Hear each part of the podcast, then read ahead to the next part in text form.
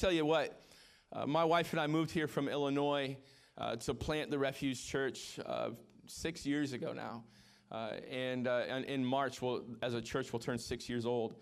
And uh, still, to this very day, every single Sunday, I'm amazed that you will come to the Refuge Church, that you would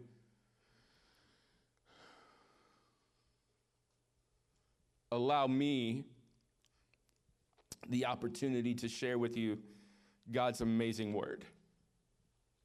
It's, it's not anything that I take lightly. And so um, I'm excited today. Today we're beginning a new series. Uh, some of you guys are so excited about that new series because the last one was eight weeks long, and you're like, I'm done with that one. Uh, and uh, it was it was a great series. We we we talked about the hood and th- words that end in hood. And last week we got under the hood and we talked about sex, and it was a lot of fun. That was sex for those of you that couldn't hear that. Um, we talked about sex, and uh, hopefully we learned about about what God says about about that topic. Uh, before I get started into our new series called church hurt. I am really excited for that. Uh, but before I do, um, I have a little bit of a confession to make. And uh, last Sunday, and, and, and so every year as a church, we begin this Bible journey called the Bible Recap, where we read through the Bible um, in a year together. And during each month, during the Bible Recap, they, uh, they have this this series or this uh, episode. So every every day of reading, this is one reason why I love it. Every day of reading has a podcast that goes along with it to explain the, the reading that we just had. And, um, and it's, it's incredible. The girl that does the, the podcast, her name's Tara-Leigh Cobble. She's a former uh, Christian artist, Chris, uh, music artist, and she does a phenomenal job. Well, every month they have a, they have a, an episode that they call the Corrections and Reflections episode. And my confession to you this morning is as a pastor, sometimes I wish I could have a Corrections and Reflections episode of the Refuge Church, of the sermon from the last week, particularly this last Sunday, or uh, last Sunday. In both services, I made a biblical error that, I, that has been driving me crazy all week.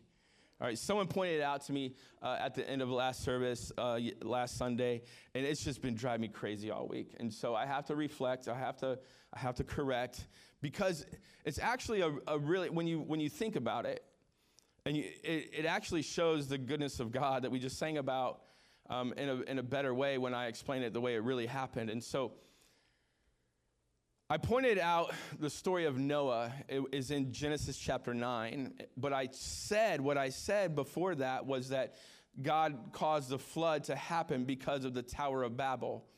However, the Tower of Babel actually took place after the flood. So I need to point that out. That was my error, and I apologize. It drove me crazy all, sun, all, all week, not, not, just, not just, it still drives me crazy, obviously. And uh, the reason that's so important is because God promised that He would never flood the earth again after the flood. And so then, three chapters later in Genesis chapter 11, the Tower of Babel happens where the, where the people try to, try to get to God. And, and like they become so proud that they think they're better than God and they can get to Him and they say, I'm going to show you. And God still doesn't destroy the earth again. And the fact that the Tower of Babel happens after the flood just explains and displays God's patience with mankind. And so I just wanted to, whew, I feel a lot better. I feel a lot better. I don't know about you. Uh, I, I, oh man, I tell you what, I feel a lot better. And I appreciate your grace.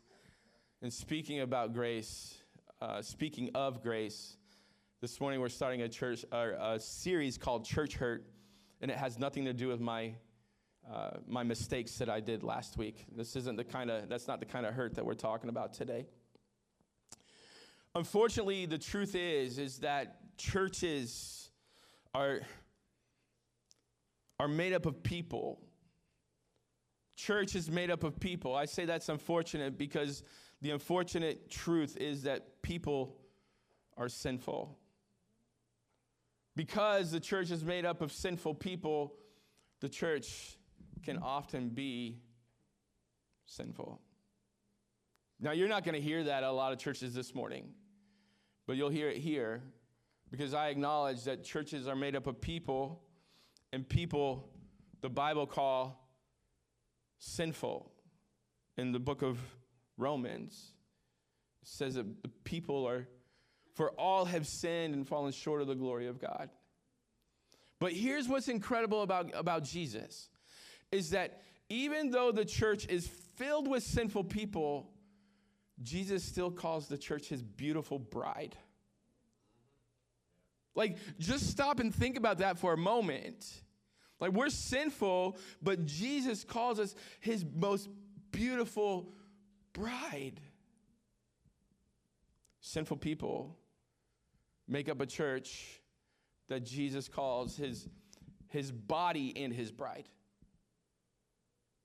The sad truth is that I don't have to explain to you just how sinful the, truth, the, the church is, but I can. In 2019, Lifeway Research uh, and Outreach Magazine conducted a study that showed that one in three, that's 32% of the people surveyed, of Protestant churchgoers. So these are people that go to Protestant church. Like, we've all heard the Catholic horror stories, right? We don't have to, like, I'm not even, I'm not even talking about the, the Catholic priests and, and the things that you hear about in the news. I'm talking about Protestant churches, evangelical churches. 32% of Protestant churchgoers believe that many more Protestant pastors have sexually abused children or teenagers than has been currently exposed. So 32%. Now, that's the perception. The perception is that 32% of people believe that pastors have sexually abused kids or teenagers. Slightly more at 37% disagree with that statement, just 37%. While 31% just don't know. 29% of Protestant churchgoers say that there are many more undiscovered instances of Protestant pastors who have sexually assaulted adults. Not kids, not, not teenagers, but adults, while 41% disagree. And again, 30% just don't know. I think the, what was interesting was that out of those surveyed, only 4% of people know someone that was actually sexually assaulted. So, so they, there's this perception. Do you understand what I'm getting at? There's this perception that pastors are sinful. Newsflash pastors are sinful. I stand before you as the pastor of a Protestant church that started the church, and I tell you, pastors are sinful, myself included. I'm not I'm not Superman. I'm sinful. Again, something that you won't hear at many churches. Because pastors are sinful, the church hurts people because the materials that make up the church are not brick and mortar.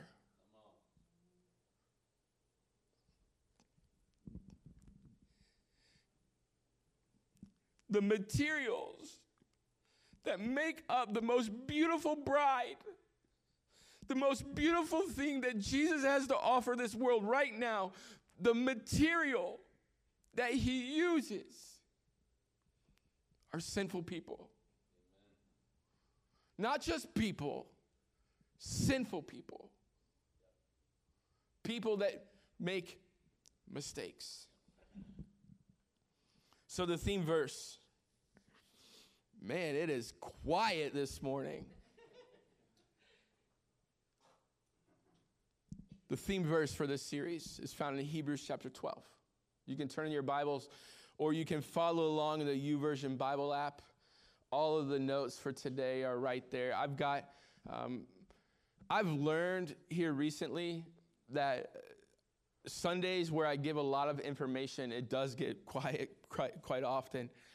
Um, it also gets quiet when I get emotional, obviously, case in point. Uh, but it gets, it, gets, it gets quiet. I, I invite you guys to, to, to scream, to shout, to, to laugh, to cry, to, to participate. You're going to get out of this what you, what you put into it. And uh, if you write down things, if you take notes, you're going to get even more out of it that you can look at throughout the week because we, again, want your time to be worthwhile. We want you to leave here different than you came.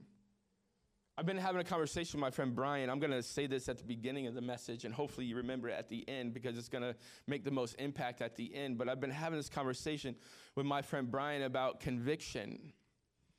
And one of the things that we've been talking about is that oftentimes we don't think, or we don't, the church, and I'm, I'm going to get into this in my message, so it goes right along with it.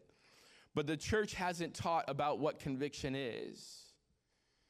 In fact, we, we tend to think that conviction is going to the pastor after the service. And, th- and if you do this, I, listen, I welcome it. I still welcome it. I don't, I'm not, I'm not bagging on you. I'm not, I'm not saying that it's wrong. But what I'm saying is, we've taught that conviction in the way you respond to a message is you go to the guy that was on stage for the last hour and you tell him, hey man, that was a really good talk because you're sitting there and you're feeling something. You feel something because it was a good talk, quote unquote, good talk, and you don't know what to do with it. We have to learn that what is said on stage, especially from God's word, is meant to be taken and applied to our lives so that we can actually put it into practice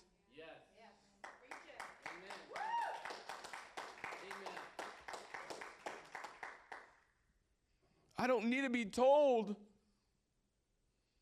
that that was another good talk. That's right. It feels good. It feels good to be told that was a that was a great message, Pastor Adam.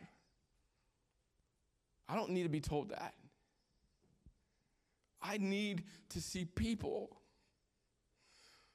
who have had their hearts touched so much that they put into practice what was talked about. And so, I didn't plan on saying that this early. I didn't plan on saying it really at all. I just know the church has hurt people. So let's look at God's word and let's see what God's word has to say about what happens. Hebrews chapter 12, verse 14 through 15 says, Work at living in peace with everyone and work at living a holy life for those who are not holy will not see the Lord. Can we just stop there? Christians, stop acting like those that are not holy should pay attention to that which is holy. I've learned something about holiness in the last couple of weeks that I realize, makes me realize that not everyone agrees with this book not everyone agrees with it's true, that, but that doesn't make it any less true. It's still very much true. I will always preach the truth of God's word.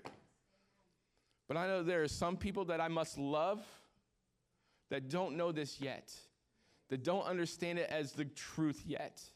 And there's a reason for that.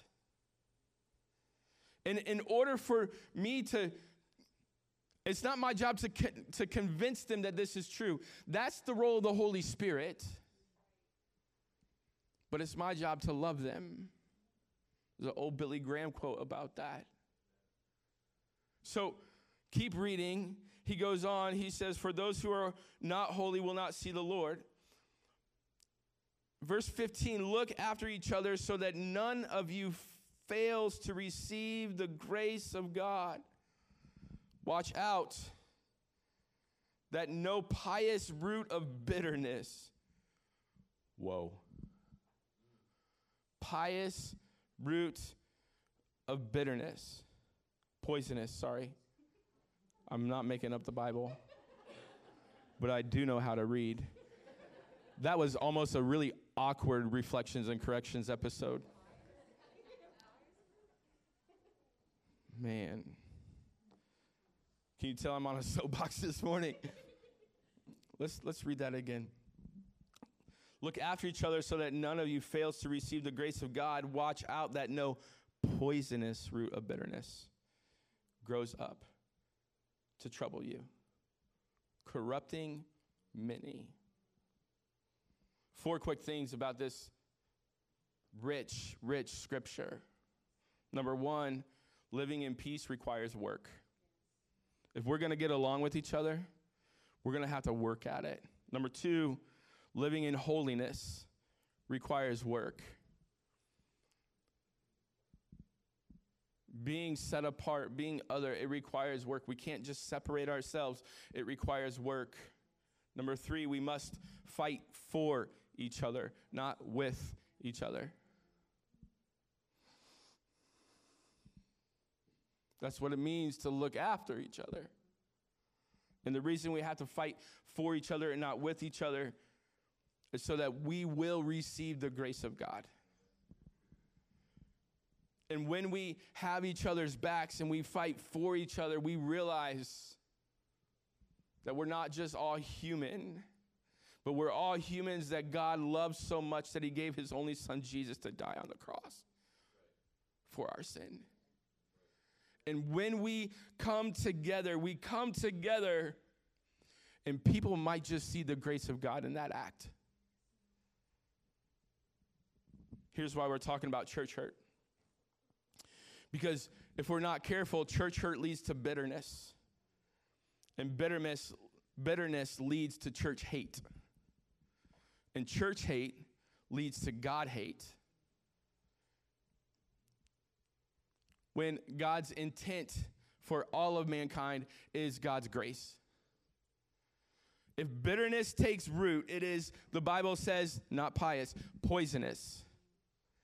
And the poisonous root of bitterness leads to hatred of the church, which leads to hatred of God. And I'm afraid that that's often what we see in today's Christian society. I think that that's the ultimate cause of what the what has become known as the movement of deconstruction, where people are deconstructing their faith. We're going to talk about that next Sunday, not this Sunday. For this series, um, in the context of church hurt, I want you to understand that the thing that's beautiful about about church hurt is that church hurt just it's just a, de- a description of what takes place, what can take place in the church. Now, I realize that some of you have never been hurt by the church, and I praise God for that. But most everyone has probably experienced some sort of emotional pain. And all of the things that I have to say about church hurt can apply to emotional pain, any type of emotional pain. So once again, you're all on the hook. You're not no one is off the hook this morning. So as we begin this series week 1, that's today, we're talking about identifying church pain. Identifying church pain. Next week we're going to talk about responding to church pain. And the, in the three weeks, uh, week three, we're talking about uh, finding purpose in our church pain. And then week four, we're going to give you a plan, a, a, protection plan, if you will, for the future and hopefully guarding your heart when it comes to, again, the poisonous root of bitterness. So that's where we're going. I hope that you'll go on this four week journey with us as we talk about church pain. But let's talk about identifying church pain for just a moment. So, I was a youth pastor for about 12 years prior to, um, to starting the Refuge Church. And um, the last couple weeks have been really interesting. Um, like, how many can agree that the last two weeks have been really interesting on social media, especially, which is why many of you have gotten off, which if you, you have, I applaud you. Um, and, and I'm still there because I feel like I, I, I I have a voice that uh, that needs to be heard, but at the same time, uh, I'm learning that social media has uh, earmuffs on, and uh, people just don't don't hear it. And so, um, and and we could get on about that, but for the last two weeks, I've encountered some conversations with former students, and my heart is mourned um, over the last uh, couple of weeks um, because people are hurt. That's why it's mourned because people are hurt, and not just people are hurt, but people that I've worked with are hurt. They're not necessarily hurt by me, but they're hurt in general. And uh, this last week, I had a conversation with a girl that said to me, The church isn't who it thinks it is. If the church was who it says it is or thinks it is, then I wouldn't have been kicked out at 16 years old for getting pregnant. Now, I have to add, she did not attend my church when that happened. My churches that I worked in were not perfect, but we didn't kick anybody out for, out for getting pregnant as a teenager. But, um, but she'd been hurt because the church kicked her out when she was 16 for getting pregnant. I have another friend that um, lives in Boston that I worked with. Um, and, and, and so, so that conversation with her, I told her when she told me she, she had been kicked out, I, I told her, I said, I'm sorry that your experience with church has hurt you. And she replied, Oh, I'm not hurt. I said, okay. Another friend, my friend in Boston, I was talking about, he, um, long story short, um, he left the church completely, left faith completely. And I went to him and I asked him, uh, How has the church hurt you? And he said, Well, the church didn't hurt me, it just couldn't answer my questions. But a lot of times, and I'm not going to get into the specifics of the, the, the causes of pain, okay? I'm not, I'm not going to do that because there are all kinds of stories, and I don't want to dis- disrespect one story to get to point out another story. There are stories, and the fact of the matter is, is that the church causes pain, and that's all we have to know. He says to me, I'm not, I didn't get hurt. I just couldn't, I just got, got tired of no one being able to answer my questions.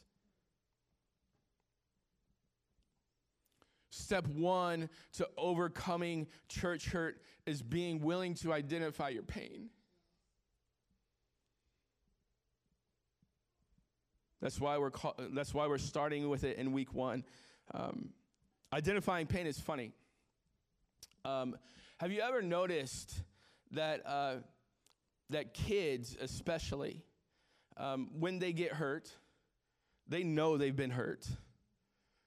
In fact, they know they've been hurt, and all they care is that their pain goes away. And they, they know mama can fix it. Notice I didn't say daddy can fix it, I said mama can fix it. But identifying pain is a funny thing. Friday night, my son Graham and I had the privilege of going to a Portland Sea Dogs game with some people from, uh, some generous people from the church that invited us to go and I don't know what inning it was. It was about the fifth or sixth inning. I'm, the guy in front of me ordered Sea Dog biscuits, and I'm distracted by the Sea Dog biscuits. If you don't know what Sea Dog biscuits are. I'm watching people. All of a sudden, I hear, I look up, and the ball's coming right at me. I mean, like right at me. And it, if I wasn't distracted, I would have caught the ball, darn it. But instead, I go like this, I try to catch it, and the ball goes right past, and it hits me right square in the arm, forearm. The usher comes over to me. Are you good? You need anything? I'm good. I'm good. I don't need anything. Ouch. I think I might have even said at one point, I'm amazed that that didn't hurt worse. It still hurts. but as we get older, we stop being able to identify pain especially emotional pain. You know, Jesus told us and taught us to come to him with faith like a child. You know, I wonder sometimes if Jesus said to come to him with faith like a child because kids know when they've been hurt and because kids know that mama or daddy can fix my boo boos. Church, as adults, we need to be willing to come to Jesus and say, God, I've been wounded. And I know that your blood can heal me. My prayer is for this series is that you would find healing for your pain. But I want you to know today that the only way that that will happen is if you can first identify that you've been hurt. Last week, when I talked about the birds and the bees, I'll just say it that way. I mentioned a little something that I, I said has be, is becoming foundational to my walk with God, which I hope that I'm always the pastor that you guys see is still trying to figure it out. I hope I don't want to be a pastor that you come to every Sunday morning because you think I have it all figured out. Can I tell you this morning? I don't. And I'm still trying to figure it out because you're still trying to figure it out, and because Philippians teaches us that God works out our salvation.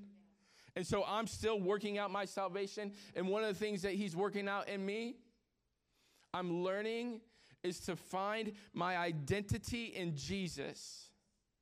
I talked about it last Sunday. I'm probably going to continue to talk about it because it's my process. And because it's my process, guess what? It's your process too. As long as you're coming to this church, it's your process too. And that leads me to today's big idea. The big idea for today, if you're taking notes, write it down. If you're not taking notes, get out your, your phone, get out the notes portion, and open a note and write this down. The big idea for today is the most common cause of church hurt is misplaced misplaced identity. The most common cause of church hurt is misplaced identity. Notice what I didn't say. I didn't say your misplaced identity. I didn't say the church's misplaced identity. I said misplaced identity. That's all I said. Because if if if we're honest, Someone that comes into a church service like this and they hear a story about church or they hear a message about church hurt and they've been hurt by the church and they hear that the big idea for today is the most common cause of church hurt is misplaced identity. Most people hear that as the pastor saying, I have misplaced identity. That's not what I'm saying. I'm saying that misplaced identity is the most common cause of church hurt. I want to remind you of where our identity is at this morning in Galatians chapter 2, verse 20. This, this verse is slowly becoming my life verse. I think it should be all of ours. It says this My old self has been crucified with Christ. It is no longer I who live, but Christ lives in me.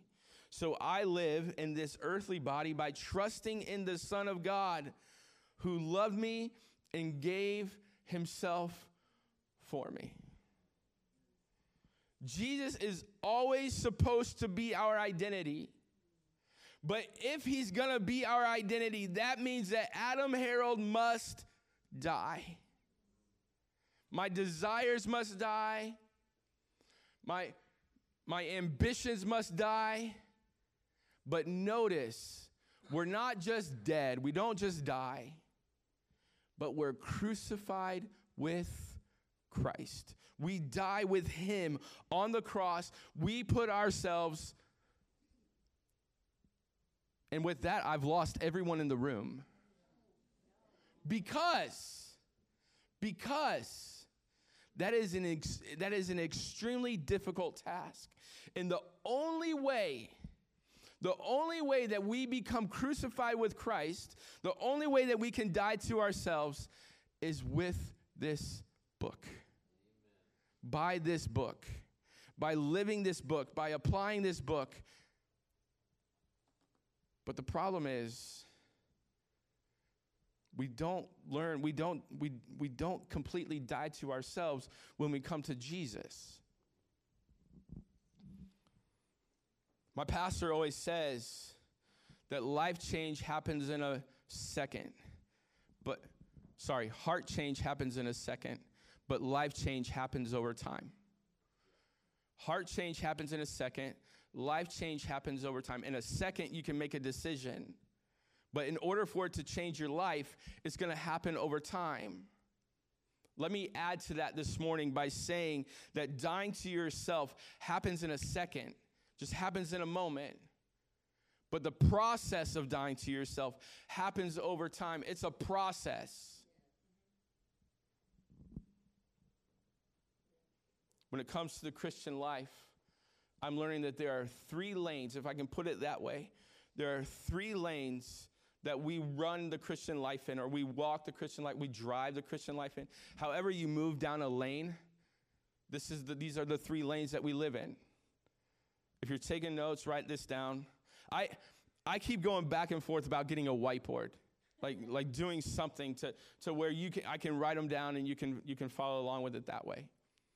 But lane number one is identity. We, I've, I've talked about it. I'm going to continue to talk about it. But right next to identity, I want you to write the word Christ, capital C H R I S T, because Christ is our identity.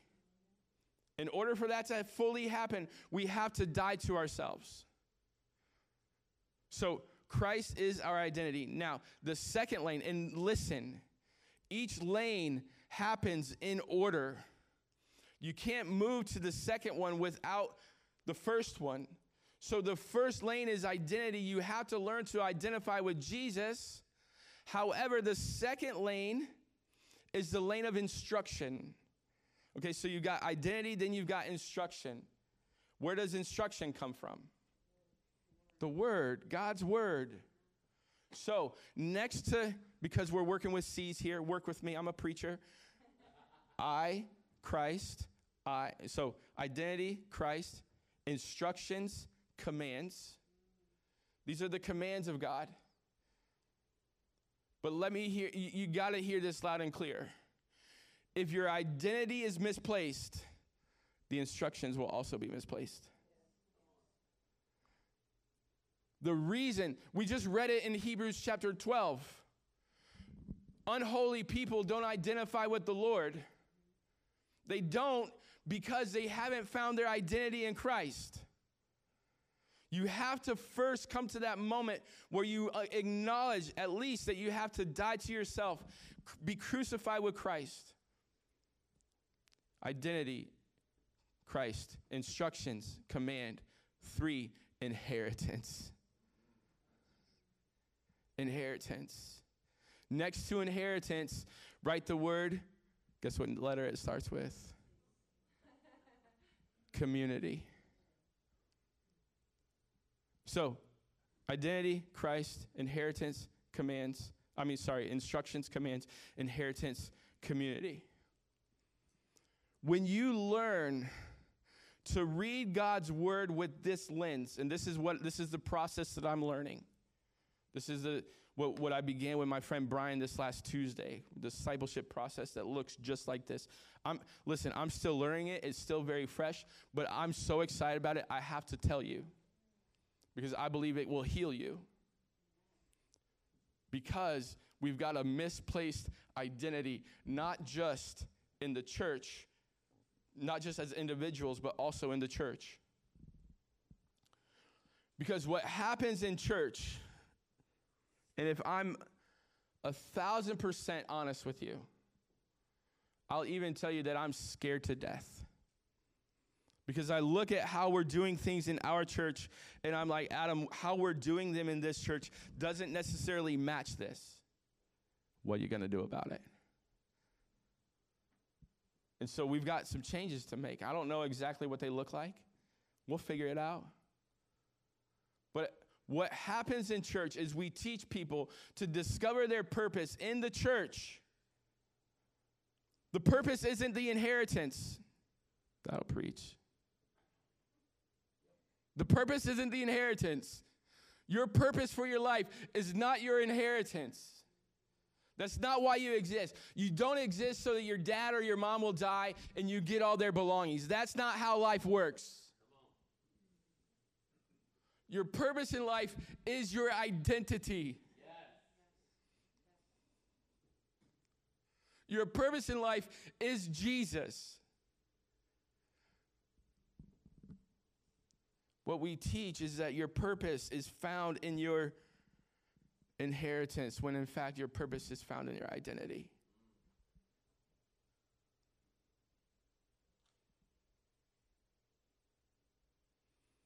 We have a misplaced identity, and when we teach people that their purpose is in their inheritance, which is the community, the church, the church is a community. When we teach people that that's where their purpose is at, what happens is we have unrealistic expectations of what is our inheritance. Because that's not what it's supposed to be. Don't you ever come to this church because Adam Harold's the pastor at this church. Come to this church because you'll discover God in this church. You'll discover who He is in this church. You'll learn to know God, find freedom, leave an impact in this world. And on, in the process, you'll discover your purpose, which is to make disciples. How do you get an inheritance? You get inheritance because of the work that your dad has done, your parents have done, the work that they put in. They give you this inheritance. Not many American families get inheritance anymore. They do, some do. But what happens is as you work, you build. So let me explain it to you in the context of community and in, in, in, in, in the context of Christian community. So, how is a community, how does a community grow? Anybody know? How does a community grow? A community grows by invitation, right? So when we invite people to our community, our, as we invite people to our church and pe- people come to our church, our community grows. The, the reason the community is the inheritance is because our purpose is in the invitation. We have to learn to invite people to Jesus. I want to conclude by telling you uh, real quick, let me, let me just read for you about inheritance in Acts chapter 2, verse 42, and explain to you how, how um, inheritance is the community. Acts chapter 2, verse 42 through 44 says, All the believers devoted themselves to the apostles' teaching and the fellowship. The, the fellowship of what? The fellowship of the community, the inheritance. And to share in meals, including the Lord's Supper and prayer, and deep, a deep, deep sense of awe came over them. And, and the apostles performed many miraculous signs and wonders, and all the believers met together in community. In one place, sharing everything they had. That's what inheritance looks like a community formed together, being together. But what happens when the community hurts you? What happens when the inheritance hurts you? We're going to talk about next week how to respond. But I want to share with you a little bit of why I feel like I'm a little bit qualified to talk about church hurt. As I look back at my life, uh, if I'm 100% honest with you, I have to say that I'm, I'm shocked that God would use a guy like Adam Harold to do what he's doing in Windham, Maine. You see, some of you may know um, part of my story, but you may not know all of my story. I went to four high schools in three years in three different states. I'll say that again because I say always, I, I've said it so many times. I say it fast. Four high schools, three years, three different states. Illinois, Kentucky, Indiana, back to Illinois again. Until I had watched Disney's movie Inside Out, I didn't realize the effect that moving has on a child. If you've never seen Disney's Inside Out, um, there's a it uses the event of a family moving to display the emotions of this little girl. I realized I saw that movie as an adult, and I was like, "Holy cow!" I'm, I've been hurt by moving so much. But the cause of my move was always because my dad was a pastor of a church where we had to move from. My from the ages of about 11 to 15, I lived in a town called Rochelle, Illinois. My dad pastored a church for 4 years where the previous pastor had been there for 35 years and he was still at the church as one of the deacons in the church, the, one, the, the lead deacon of the church. So, what happens in that situation is a guy that's been the leader for 35 years, anytime anyone wanted direction, they didn't go to the leader, the pastor. They went to the previous leader of 35 years because he had had more time than the other guy. And that, my dad went through that for four years until he realized that he'd been hurt as well. The story, I'm not blaming my dad in this story because my dad experienced the same pain that I did. So, because he had been hurt, he had been trying to do this, he felt led to go to Lexington, Kentucky. If I'm honest with you, the, that, that move from Rochelle to Lexington transformed my life. It was painful. It was the most painful. For, in Lexington, Kentucky, I remember in November of 95, my dad, because, because he wanted us to finish, just like any good parent does, he wanted us to finish school in, in, up until Christmas break. So he would drive, I, th- I want to say it was like five or six hours every weekend to drive from Rochelle, Illinois to Lexington, Kentucky, so that he could lead the church on the weekend. And he did that until Christmas time. But on no- in November at Thanksgiving, he invited our whole church to go with him because we had a little extra time from school. So the whole family went to Lexington, Kentucky. On the Tuesday before Thanksgiving, we were supposed to host a community outreach service where we offered turkey to the things to the community, uh, except the event didn't take place because on Tuesday morning my dad was awake, awakened by a telephone call from the Lexington Fire Department saying the church was caught on fire.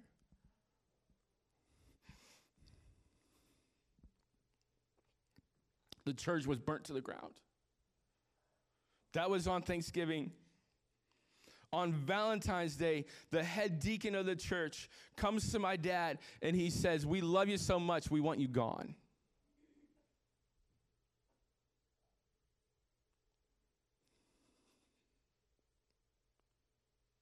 So my dad looked at my family and he said, I don't know what to do. He called some friends and he found a job in Fort Wayne, Indiana as the associate pastor at Temple Baptist Church. He went, when I was 17 years old, my dad was my youth pastor.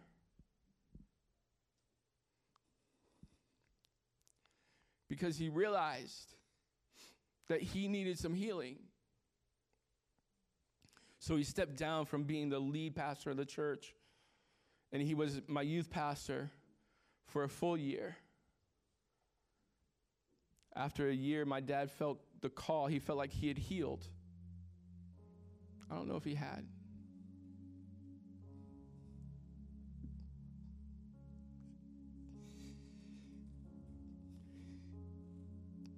If I'm 100% honest, I don't know that he ever has.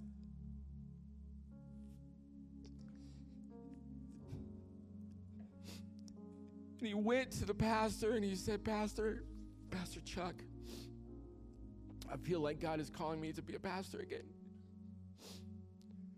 Pastor Chuck said, All right, you got 30 days to find one. 30 days.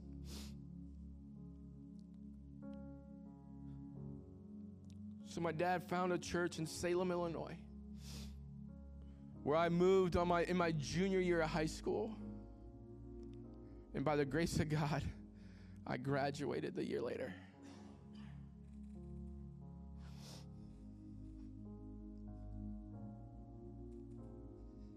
After my senior year, I went to my mom and I said, I'm going to go to Bible college to be a pastor. My mom looked at me, and you know what she said? She said, Adam, after all the moving, after all the pain that the church has caused you, why would you do something like that?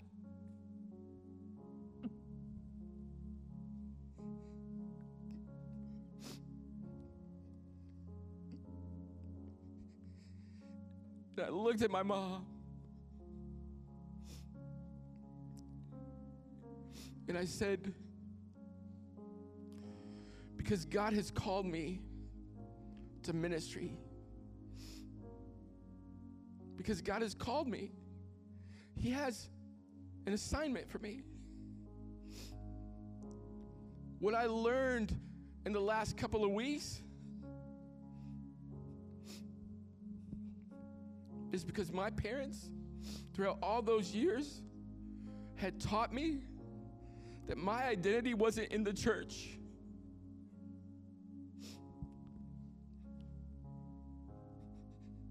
My identity was in the Jesus that loved me so much that he laid down his life so that I could be crucified with him and identify with him. And my, when I, my identity is in him, I want to serve him. I want to be there for him. And whatever he asks me to do, my answer is always yes.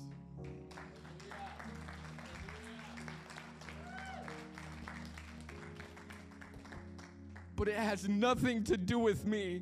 So I hope your applause isn't for me and the pain that I've had and the ability to stand before you. Because I'm just a vessel.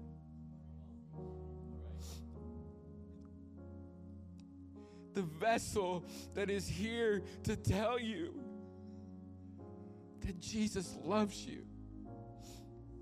And he wants you he wants to become your identity, He wants to become who you are.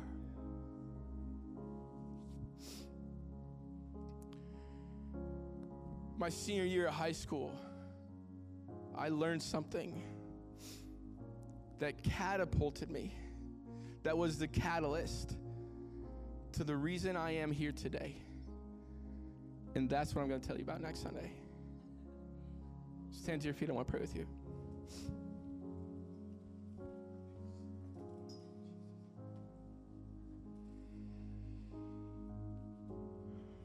It's awkward for me to stand here and talk about myself because I realize that God has given me the story that He has so that hopefully someone can learn where their identity is at. So, really, it has nothing to do with me. But it has to do with you. Because you're the one that Jesus is after. He's after you. He wants to come into your life and he wants to transform you. And on the surface of that, that looks terrifying. Looks terrifying.